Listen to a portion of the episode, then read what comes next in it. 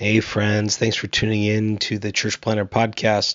Before we started today, wanted to tell you about a really special opportunity our friends at the Microchurch Conference put on by Brave Future, um, happening April eighteenth through the twentieth in Kansas City. This is for all of you who are wondering what is a new kind of paradigm for missional church planting and church multiplication through smaller expressions of church, what they call rediscovering the smaller way. It's happening April eighteenth through the twentieth. Kansas City is being hosted by Kansas City Underground. It's going to be a great weekend, and they've given us four free registrations to give away. Normally the price is ninety dollars, but we will get you into the conference for free. We have four of those. What you can do to enter is go on our Instagram at Church Planter Podcast. And there you'll find um, a, a D M button. Click that D M button. Send us a D M with your email on it and your name and where you serve. So your email, name, where you serve, and you'll be entered to win one of four Microchurch Conference registrations. You just get yourself to Kansas City, and uh, you can be there and learn a ton from our friends at Brave Futures. Hope you enjoy the show today. The illustrious Jabba bids you welcome. I'm going to regret this. I'm Pete Mitchell, he's Peyton Jones, and this is the Church Planter Podcast, brought to you by Church Planter Magazine.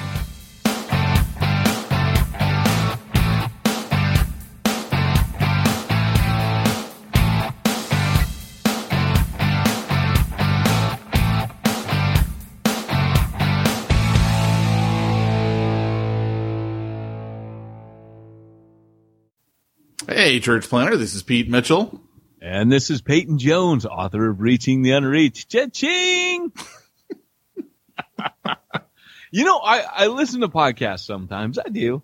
And uh, these other guys, they'll mention their book. And I'm like, man, I should do that every once in a while. Mention my book. I don't, I, you know, I don't have any good books to mention.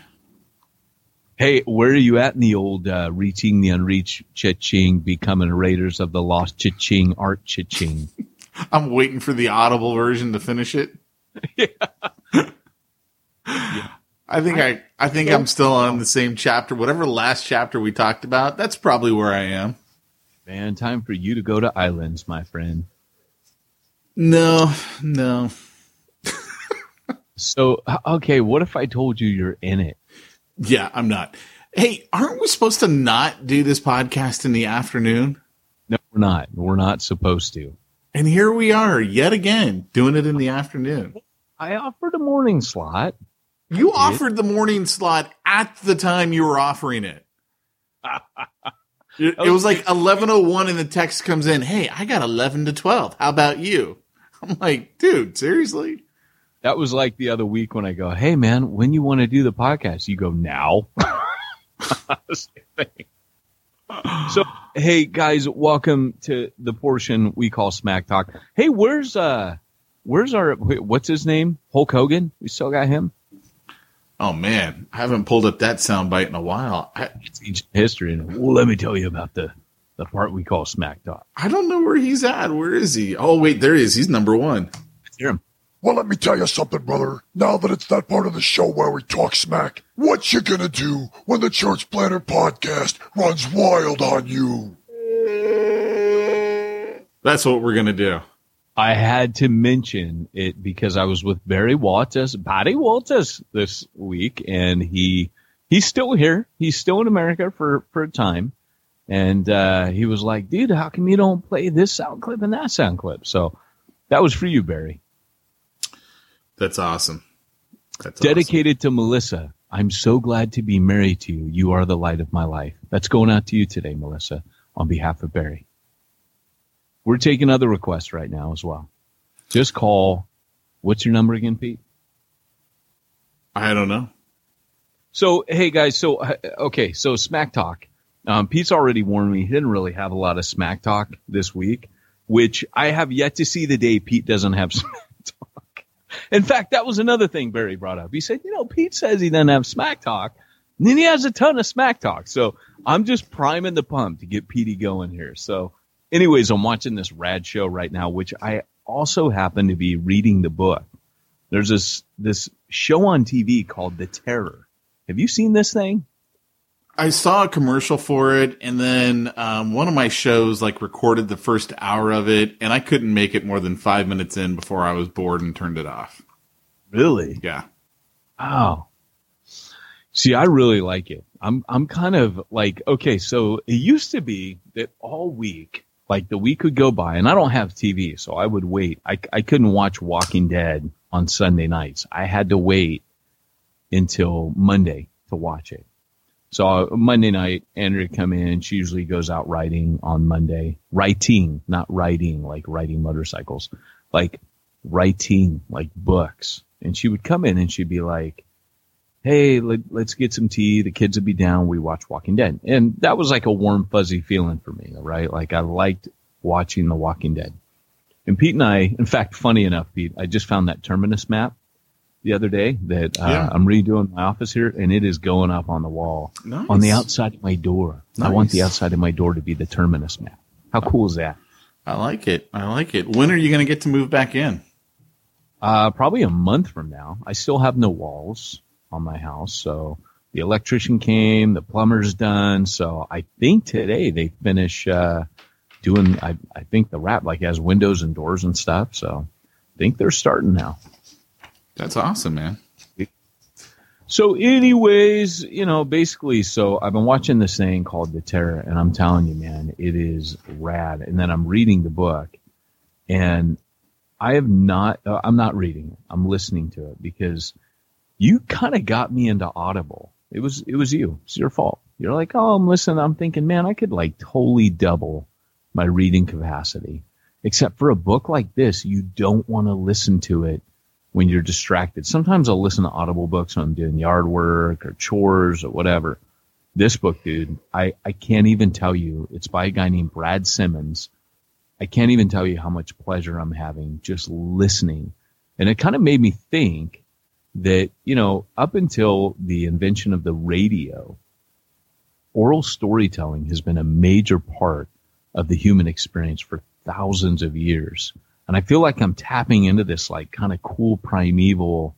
Um, when someone tells a story well, there's just, there's kind of almost nothing better. Like I would rather right now sit, lay down somewhere, put my headphones in and just listen to this thing. It is so fun to listen to. It's just masterfully written. And, uh, and the show is rad, but you didn't like it. Not the first five minutes of it. Yeah. Well, so the first five minutes is where they're talking to the, the Eskimos. I honestly don't even remember. I've already put it out of my head. So basically, for those of you that don't know, it's about uh, the British Navy sent out an expedition, kind of like Shackleton's voyage, to discover the Southwest Passage through the Antarctic. Um, they they were looking for the Arctic Passage. They wanted to get to North America, but they didn't want to go south and sail around the continent of Africa. So what they decided was, you know, they would um, find this Northwest Passage, save a lot of money in travel expenses. It was very dangerous. So they had to time it during the year. And so they thought this would revolutionize their shipping trade. And uh, in real life, these two ships that were the most industrial, um, kitted out ships ever in the history of the world at that time, these two ships totally disappeared. And these were like experienced guys that, you know, all the crew, they, they had been on dangerous voyages. They were tough. They had navigated through survival and extreme circumstances, lost ships, had to live on the ice, and the ships disappeared. And um, so the show is kind of historic fiction, but it breaks from, from the point at which the ships go missing. The story and the show tells a story from the perspective of, hey, we'll tell you what happened, you know, uh, you know, after history disappears, let us tell you what actually happened. So the story picks up with what actually killed them off. And so they're being kind of hunted really by something out there. And it's, it's Ridley Scott, which should give you pause because that's a guy that invented Alien and, uh, brought us the Alien series. And it is kind of like, um, The Thing, but not, you know, not the same premise or anything, but it's it's kind of that same feel, but in the eighteen hundreds, and it's just unbelievably cool. Cool. I dig it, man. So if you got nothing else out of this podcast, you, you got that you should watch The Terror. And The Terror is the name of one of the two ships. The Erebus is the other. But they start calling whatever is stalking them The Terror. And that's uh, pretty cool. Yeah, I saw, um, what do you call it? Uh, sorry, phone call coming in. I saw A Quiet Place over the weekend. That sounds like a chick flick. Oh, you haven't seen the commercials for it? Oh. No, I'm not even going to go there. Oh, that's the horror one, right? Well, they claim it's a horror movie. I don't know. I I thought it was going to be stupid going into it. It was stupid. And it was. Yeah. Yeah. yeah. I was like, so, I don't understand why it's got like an eighty-seven percent approval. Like, everyone loves this movie. It's one guy on Facebook that I know. He's like, it's the best movie I've seen this year. I guess he hasn't seen many movies because I'm like, okay. I like didn't want to see it because I thought it was going to be stupid. And like a half hour in, I'm like, should I get up and walk out? Like, I don't care about their lives. I just, I don't. Right. So, and by the time it finally got good, I was like, yeah, but I don't care. I, I, yeah. don't, I don't care about the characters. They can all die. Fine. Bye. You know, it's funny because um, there's there hasn't been. I mean, I still haven't seen Ready Player One.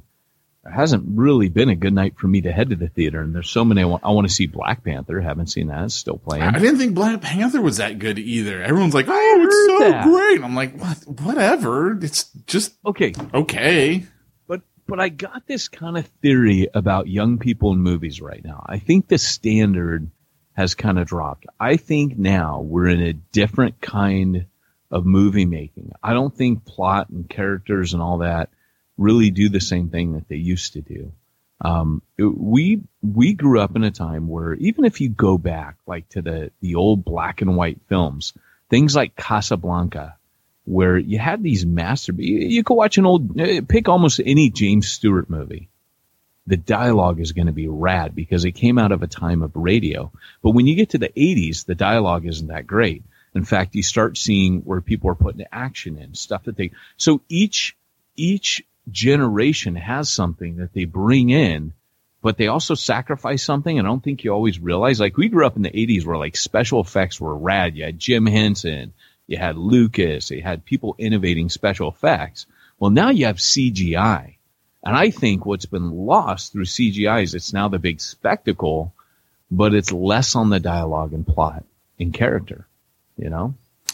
Yeah, it could be. I mean, when I saw Ready Player One, he, uh, the book, everyone always says that the book is better. Well, the book has to be better. I mean, the it book just is rad. And, and you and I talked about this before. It's like you can't. You can't recreate a lot of that stuff in a movie because it's like playing a Pac-Man game. Like, how's that exciting on screen? I, it's not going to be exciting for me to watch you play Pac-Man. It's not going to be exciting for me to watch you play Joust.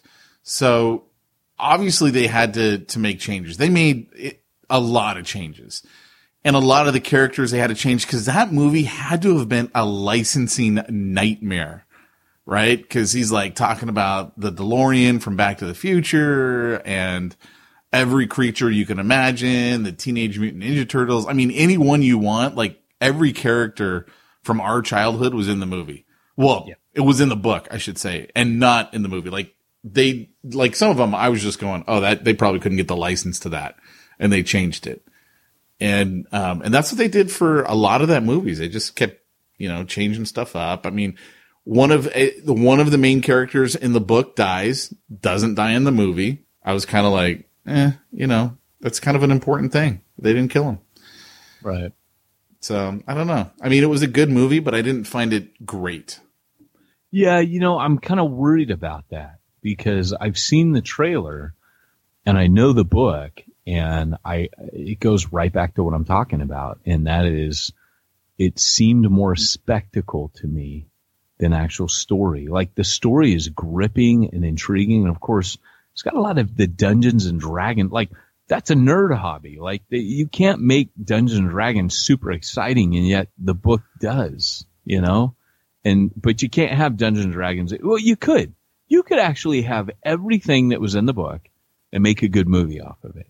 But Hollywood now feels, well, you know, a big blockbuster. People need Michael Bay's explosions. It was kind of like I, I posted, I don't know if you saw it. Um, we posted it years ago, and I, I reposted it from a memory on Facebook where it was like, now, new improved special edition Titanic. And it has like, towards the end, it has Michael Bay, and it has like everybody's exploding when they hit the water and they're jumping off the Titanic. When the Titanic breaks in half, it explodes. It's rad. But that's what we've come to now. We've come to an era of movie making where just throw some explosions and some big spectacles. For example, case in point, Peyton needs a minute here. Um, the new Star Wars film, right? Um, everybody talks about how the new Star Wars film, oh, somebody, and then people are like, you know, I tell them, oh, it sucked. You know, it was one of the worst movies ever. And and then people go, but come on, that explosion of the Star Destroyer, come on, that explosion. Yeah, okay, but that didn't rescue the movie. I'm sorry, the movie still sucked. They had a cool explosion, and okay, I give you that. The spectacle was good, but the story, the characters, and the plot sucked. Yeah, yeah. Well, I mean, I think a- another part of the problem for movie makers, when you're looking at these kind of nostalgia-type films or books where they're reaching back into our childhood, m- millennials cannot... Like they share no common point. They they don't understand that world because they're so far after it. Right. So to them, it's kind of like, eh, that's stupid. Like I was talking with Jimbo, and he goes, "What was the name of that movie you wanted to see?" And I go, "Oh, Ready Player One." And he goes, "Well, I like it." And I go, "No, for two reasons. One, you're a millennial, and two, you don't like sci-fi. So don't bother going to see that movie because you won't be able to relate to it on any level." And right. I think that's part of the problem. They can't right. relate to, you know, a lot of the games and the stuff that's referenced in the book because they didn't live through it. Yeah. So when, when Jimbo tells you that he's never seen Star Wars and has no desire to, you pretty much know that's a lost cause. Yeah, that's true. That's true. Except that's kind of where I find myself today. I don't care about the next Star Wars movie. I don't care about Nor Han me. Solo coming out. I'm like, eh, whatever. I don't care. They ruined it for me, and I was diehard, yeah. diehard Star Wars. Got it ruined. Yeah, I, you know, I know we talked about the Popo last week, and you know, we, we, we probably should keep it out of potty language again, but but I can't help it. Um, so I listened to a guy, and he was talking about Star Wars, and he was saying how Disney keeps coming out and defending their crap movie, even though it made half of what. Uh, You know, uh, the, what was the name of the other one? The Force Awakens made half of what that one made. And so, but they keep coming out saying it was a good movie, defending Rian Johnson, standing by him, yada, yada, yada. And um, they keep blaming the fans. And they keep making these statements. They're basically saying all fans that got mad at this were just nerds who can't move on from the past. And this guy was telling this, uh, you know, it was a YouTube video, and he was saying, look, that's kind of like when you're in an elevator and someone lets one go. And you you know who it is in the elevator, but the guy goes, no, no, and me, and you're like, no, that was totally you. Knock it off. Don't do that in an elevator. And he's like, no, no. In fact, you farted. You know, it was you. And, you know, everybody knows you made a bad movie, but you need to stop blaming the fans. It's the fans' fault that, that the movie's not, it, you know, the fans love them, you know, even, and I, and I know, I know you and I differ on this. I think the prequels weren't great, but you know, they didn't betray, they may not have been great films, but they didn't, didn't betray the basic principles of Star Wars. I mean, they, they was still a Star Wars. It just, other than episode three, they just were not good Star Wars films, but they were still Star Wars, you know? Right. Yep. So, anyways, hey, should we get into our uh, our topic? I think we should. All right. Let's get down to the nitty gritty. All right. So here's what I want to talk about today. Those of you that are raising funds and finances uh, for your church plant, you know, Pete and I have done a lot of work on this over the years. We've had podcasts that have covered aspects of fundraising. We had a great interview years ago with Vince Antonucci. And um, really, to be honest, um, you know, there's so much to mine when it comes to uh, fundraising. There's so many. I would say refer to some of our older podcasts. They're they're, they're buried in there a little bit. But what? Uh, let me just lay down the scenario.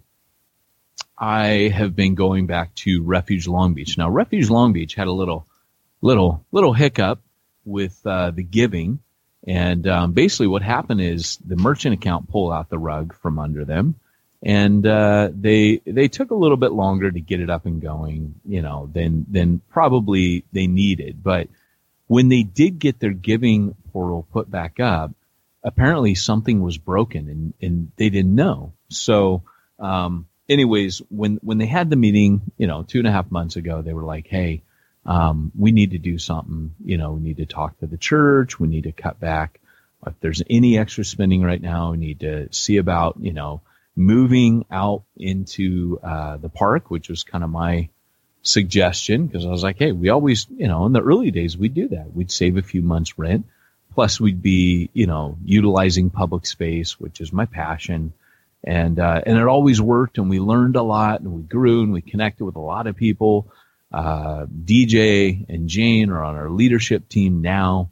Uh, but they, they, they came to faith through being there and walking through the park and hearing us talk about Jesus out in public. So, you know, it's always been a good thing. And our team is super pumped to go back outside in Recreation Park.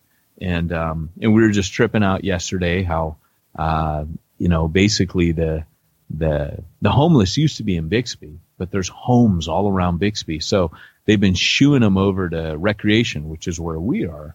And uh, they were just laughing, going, man, it's like God's bringing Bixby Park to us now, you know. And um, so anyways, all that to say, um, we we, we kind of, you know, there's a couple things that, that we decided that we needed to do to help generate some funding. And so I just wanted to kind of back up and talk about giving and fundraising for your church plant in general. So, um, yeah, that's the topic. Cool. Go for it. How do we do it? All right. So, okay. So the first thing is, um, one of the things that I did early on, and I would suggest doing this for your church plant, um, is I got a, you know, I had a, uh, an email, uh, list, and I had a print newsletter list.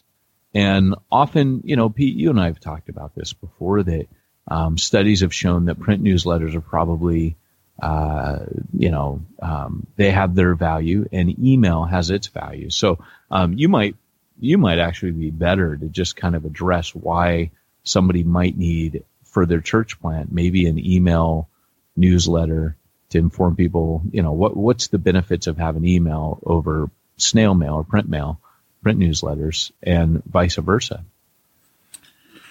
Well, email is, I I mean, you can do email, but it's not as good as print mail.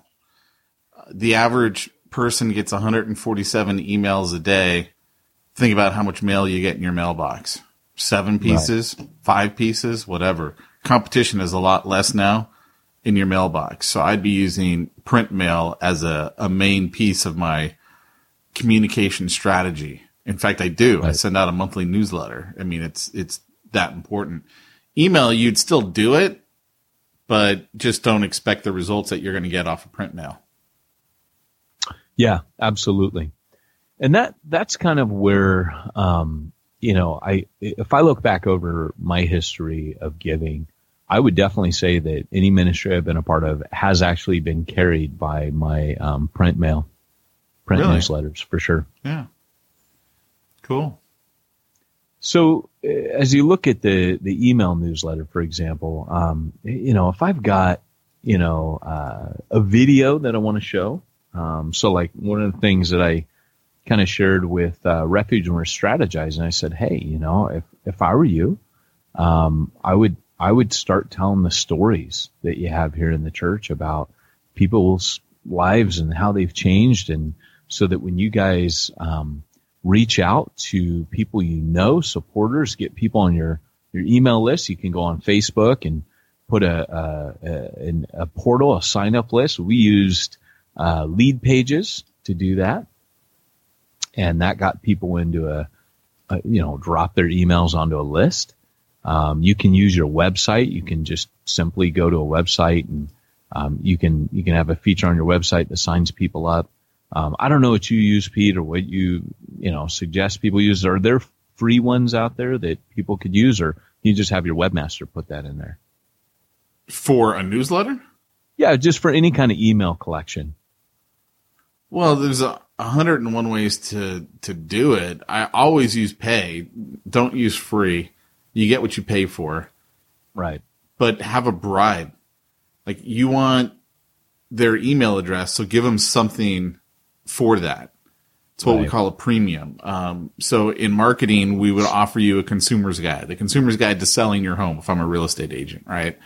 Um, with, uh, you know, with, with even some of the stuff that we do, the Bible Church Planter Manifesto, right? Give us your email. We give you this report. So I would have a, a freebie, some sort of a, hey, uh, if you, if you give us your email address, then you get this, you know, report or whatever. I don't, I don't know what it is. I'm just going off the top of my head, but I'd offer them some. Otherwise, no one's going to give it to you. I mean, do they really want more spam? And they know that's right. what you're going to do with it, is spam them.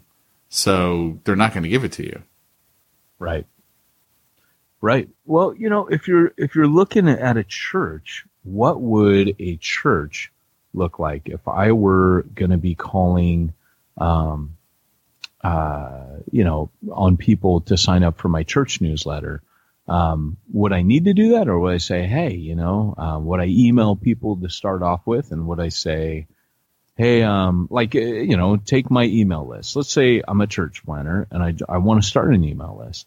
Could I email people in my in my contact list and just say, hey, I want to send you a newsletter, and just do a one on one? Would you would you be open to that? Receiving my newsletter? Could you do that? Sure, yeah, I mean, would that be anything. A great way to do it, or is there a better way? This is kind of more your offer them value. End of it. Offer them value. What would be the value that I could offer them as a church planner? Well, here's the thing to answer yourself, or, or to think about: if your newsletter isn't offering them any value, why do they care about it? Why would they care about it? They wouldn't. So, do I want to put someone on a newsletter list where I'm giving them no value? Why? I'm wasting my time. All the way around, I'm wasting my time. So you need to be providing value, something that they're going to actually care about and want. Um, so here, here's here's how you could create value. I'm not saying this is the way to do it. I'm just, you know, coming up off the top of my head. Um, if I were a church planner, I would appeal to parents who want to raise their kids up in uh, spiritual ways. And so I would tell them, hey, look, here's the reason why you want to get this newsletter. Every month I'm going to keep you up to date on what's happening in our church plant. And you can share this with your kids when you have your family time after dinner, and really show them this is how God works and this is how God reaches out, right? So now the value isn't just I've got this newsletter. The value is I'm going to help you instill in your kids a sense of, oh, this is what God does today in the world to reach the people he loves. So you tell a story in that case, right? You, you would, you, but it's got to create value. It's got to be more than just, hey, look, I, I kind of want to advertise to you. Could you please give me your info so I can puke advertising at you? Because that's right. what everybody does. Like literally every church, every business, everything is doing. So come up with what's the value. Um, mm. Years ago, I had on my website uh, a, a newsletter sign up, and I had an insane opt-in rate, and it was literally because of the headline. The headline was um, something along the lines of, if you make over one hundred thousand dollars a year, get this newsletter, which is going to give you marketing strategies, blah, blah, blah, whatever, right? But it was because I made it um, – if you make over one hundred thousand dollars a year, you qualify to get this newsletter. Because then no matter what you made, you wanted that newsletter. If you made over one hundred thousand dollars, it was like you wanted everyone to know, I make over one hundred thousand dollars, therefore I should get this newsletter. If you didn't make one hundred thousand dollars, then you wanted to sign up because you're like, hey, I want to know what these guys are told. It's different from me. So like I created a situation where they wanted what I had. But if I just said, hey, sign up for my newsletter so I can puke advertising at you, they're never going to fill it out. Right. Right. Because it's right. There's no value to them. So I'll always be thinking, what's the value I can create for people? Right. Right. So if if you're sending something out, let's let's put it like this. Would an informative email that kind of tells stories about, you know, transformation, or even could the value be that you're providing them an opportunity to give to mission? No, no value, because that's value for you, right? So while it is value for them, that's not what's going to inspire them. The right. fact that I get to give money to you doesn't inspire me. So, uh, but the stories, yes, but, but it's, it's gotta be like, you know, put your shoe, put, put yourself into the, to the shoes of the prospect, the person who you're trying to reach out to. What's the conversation going on in their head? They're not sitting there waking up every morning going, man, if only I could find a mission that I could give money to, right? That's, that's not the conversation going on in their head. Right. But they do have conversations like, man, you know what? Um, let's say you, uh, you worked as a, a pro-life church, right? You, you like targeted single moms and pregnant teens and whatever, right? Like that was your market. Right. Mm. So now you got a story that you can tell people, hey, we're going to, we're going to, you know, keep you informed on what's going on in this, for lack of a better term, in this market, in this niche. And that's going to attract you certain people. Like not everyone's going to be attracted to that. Um, right. If you serviced the, the Rainbow District, right. And you, you like served specifically the homosexual community, that's going to attract certain people to you. And so you, you, you need to pick what, what's my lane? What's my niche? Mm. What makes me different? Um, Refuge Huntington Beach or uh, Long Beach, everything they do with the homeless community, right? That becomes your banner. Hey, look, you know, it, we work specifically in this niche right here. And, and that's going to attract people to you. And you just got to figure out, okay, how do I tell this story to get them to sign up? Mm, okay. So, so really in a sense, what you could do is you could, let, let's say we, you know, Refuge Long Beach sent out a newsletter this week and it was basically, hey, you know, meet Miguel. He's part of M S thirteen, this and that. So if they were doing that type of email, really what they could do is, um, they turn around and say, hey, do you want to reach, um, people in your community that aren't being reached? So, so in, in one sense, you know, you're, you're, you're, you're not going to hit everybody with that, but you're right away flipping it around to them. How to reach, um, yeah, gangbangers in your community. Or, how to reach the gangbangers. How to reach gangbangers. Yeah. You know? I mean, no, I'm yeah. serious. Like that's, that would be one way that you would do it. Right.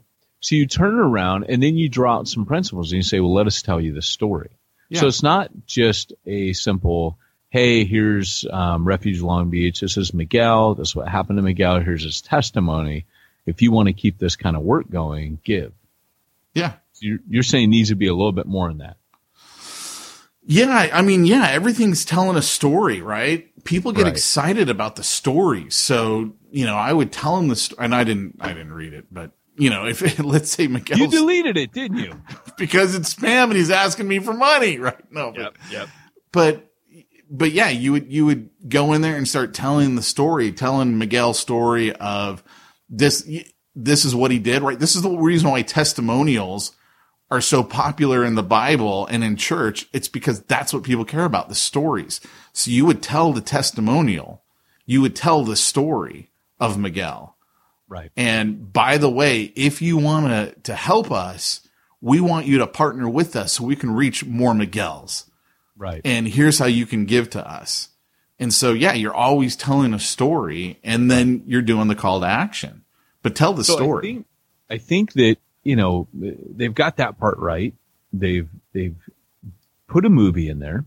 They've got a testimony in there. Um, but probably the hook isn't enough to get people to open the newsletter. Is that what you're saying? It could be. I'd, I'd yeah. actually have to go back and relook at that email. Um, yeah. yeah, it certainly could be the hook. But the other thing too is there also has to be a consistency. Like, if you just are a one-hit wonder, and this is most businesses, and I'm sure it's the same way with churches, where it's like, oh, you know what, we were supposed to send out, you know, emailing our database, but, you know, we do it like once a month. Hey, don't expect to get anything from that. You're, you're right. not building a rapport and a relationship with people. Uh, it's one of the reasons that we actually have two emails a week. And, I mean, if we had more, we'd have more go out. One comes out from you, one comes out from me, to our database. It's meant to build a relationship with people. And we're telling stories. More than anything else, we're telling stories. More than we sell them on anything, more than we ask for money, we're telling stories. Right, right. Okay, so um, what what would be a good value add that would get someone to open a newsletter from a church? I think that's why you got to go to print. Right. I mean, okay. I get that, one. That's from, a great answer, actually. I, I get really one from answer. my church every Saturday, reminding me that church is on Sunday. I, I don't you forget. Get, you get an email. I get an email. Yeah. Yeah. And I, I it's, but I mean, to me, I kind of look at it and it's always like, it's a long email and I don't read it. And I'm sure there are people who do, but I don't. And part of it is because I'm like, yeah, I know church is tomorrow. It's, it's on Sundays. That's when church is. You know, thanks for the email, whatever. That's cool. But like, I don't read it because it doesn't, it, like, it doesn't do it for me. But right. there are people who it is going to do it for. And that's the thing that you got to remember. Great marketing repels as much as it attracts. Right. You're going to repel the wrong people and you're going to attract the right people. The right people are reading that email because he does include a story with it. And they're going to be like, yeah, cool. This is, you know, what I needed to hear. And man, I can't wait for church tomorrow. That's great. Yeah.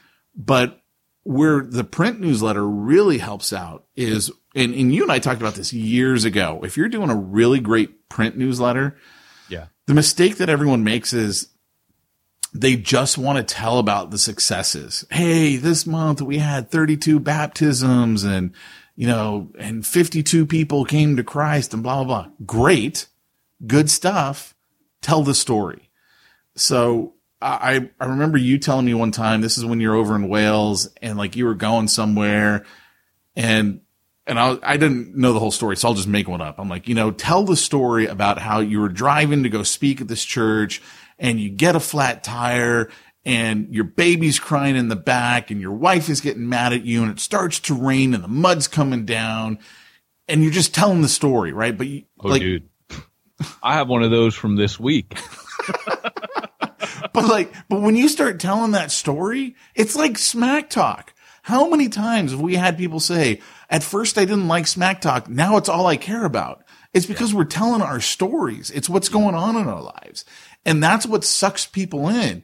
And so in a newsletter, like if you were a business, I would tell you only forty percent of your newsletter needs to be about your industry or business, whatever you're doing. So like, in my financial planning one, back in the day when I was regularly doing that, when I had a financial planning business, forty percent of it was that. The other sixty percent were stories.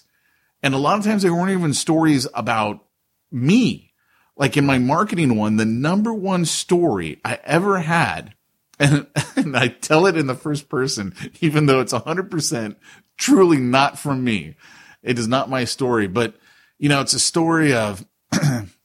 you know, I got this taser and I'm looking at this taser and I'm, I'm sitting in my recliner and I'm just kind of thinking to myself, you know, I kind of want to taser myself. I kind of want to see what this thing is like. Oh yeah. Yeah. Yeah. And then, but I'm like, do I really want to taser myself? And then the cat walks by and of course I'm thinking, hey, why don't I just taser my cat? right? right. And as the story goes on, I decide not to taser the cat. I taser myself, but what they don't tell you is once you start tasering yourself, your muscles contract and you can't let go of the taser. That's funny. So the next thing I know is I finally find myself somehow Arnold Schwarzenegger got into my house, grabbed me in my recliner, threw us on the ground, and then picked us up and kept throwing us down over and over again. I got drool coming out of my hat, my mouth. My hair is going crazy. My nipples are burning and on fire. And you know, I'm telling this story and I cannot tell you how many times people have said to me, that's the best story you ever told. None of it was true. And so I, yeah. I actually come out in the next one and go, by the way, guys, that was a story I found on the internet. I thought it was hilarious and I put it in the first person. But that's what like gets people to to be like, dude, I want to read what's going on. So as that's a missionary, true. as a church planter, I'd be telling my stories. Like, you know, we've had church planters who are planning in areas where all of a sudden they get out there, the sending church cuts their, their funding, decides not to send anyone. They're living in a trailer down by the river, right? Tell that story, because that's what gets people into your world. And they're like, they, they want to read it every month when that thing comes. And then when you go, and by the way, if you want to support this ministry and what we're doing, give here. Now all of a sudden mm. people are like, I want to give. That's good, man. It would be kind of like uh, the day I almost quit for good. Yes. You know, um, which I tell that story all the time about the time when I planted Pillar Church in Wales, and I drove home to get my notes and decided I'm not going back this morning. I know. I remember that story. And they kept funny. playing the worship going, where is he? You know, and yeah, you're right, man. People connect with that stuff big time. Yeah. Because it is human, and it's, let's, let's face it, it's kind of, it's not gossipy, but it's got that little spice in it that people like that makes them read the, the clickbait, you know, find out why, why so-and-so actors never worked again. Yeah. You know, and uh, that's good, man. I really like that. That's fantastic. So to get people to read your newsletter, you, you got to be a little bit creative. You can't be boring. That's it. You can't be boring. Boring is the sin. Yeah. Yeah. No, that's really good. Well, you've really made me, I mean, this, this whole thing's gone a completely different way than how I thought it was going to go today. And to be honest, it's because you really made me think, what would a value add be? So I'm already thinking, you know, hey, do you want to, do you struggle to, I'm already thinking about titles.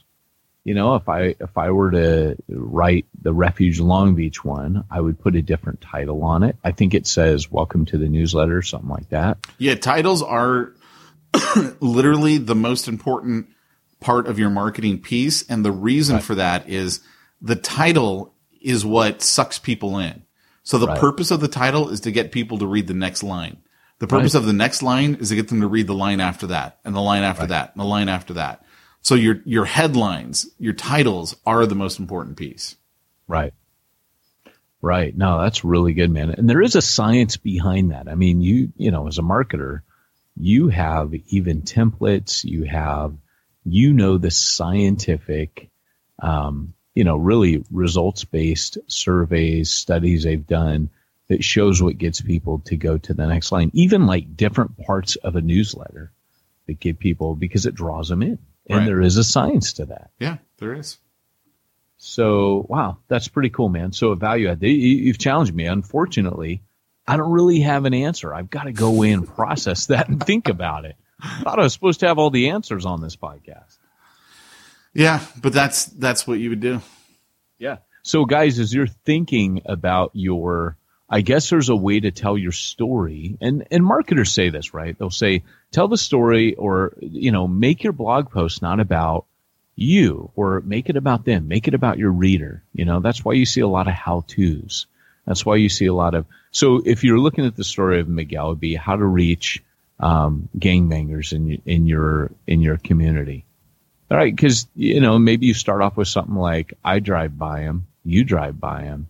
And we think somebody ought to do something about that, but nobody does. You know, maybe you have something like that. Um, I want to tell you a story when I met my first killer, or something like that, you know? Yeah. And a great thing to, to do too, is you can start it in the middle, meaning, um, you know, like one of the best parts like of reaching the unreached. When I told this story in the beginning of the Samaria chapter, cha-ching, about the lesbian getting saved. I, I haven't come back. To I it. have not gotten to that. So. Yeah, you wouldn't know that, but it it was it was good. Trust me. Are you? It was a great one. It was probably the best one ever. It was my masterpiece. I like it. But yeah, that's that's what you do. Yeah, yeah. Well, cool, man. All right. Well, you give me food for thought. I really, to be honest, now my brain's going to be turning that over and over and over.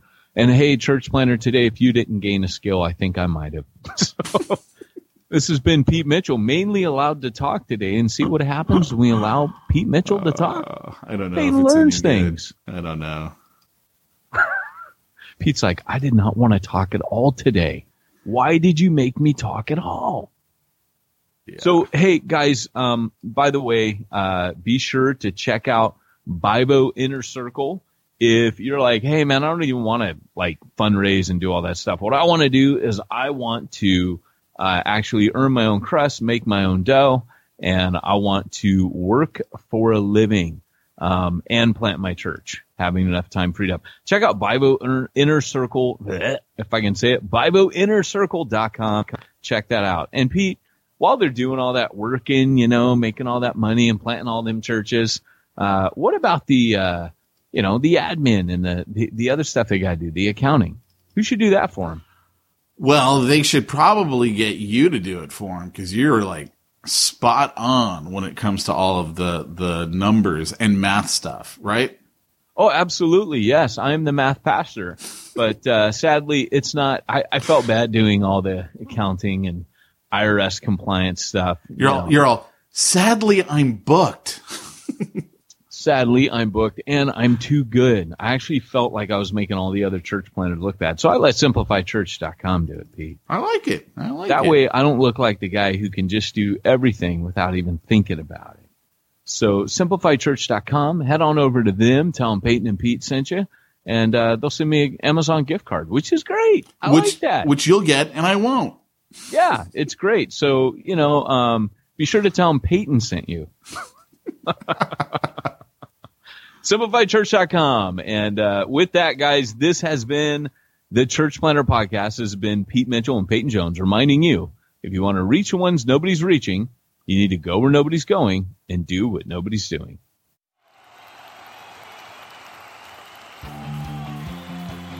Thanks for joining us for another weekly episode of the Church Planter Podcast with Pete Mitchell and Peyton Jones. We'd love to hear your comments on this episode of the Church Planter Podcast. Visit us online and let us know what you thought at church planter podcast dot com. If you subscribe to us via iTunes and have enjoyed the podcast, leave us a positive review. The more positive reviews we receive in iTunes, the more iTunes will promote us to other church planners who would benefit from this show. This podcast is brought to you by the Church Planter Magazine, which is available in the iTunes newsstand or online via church planter magazine dot com.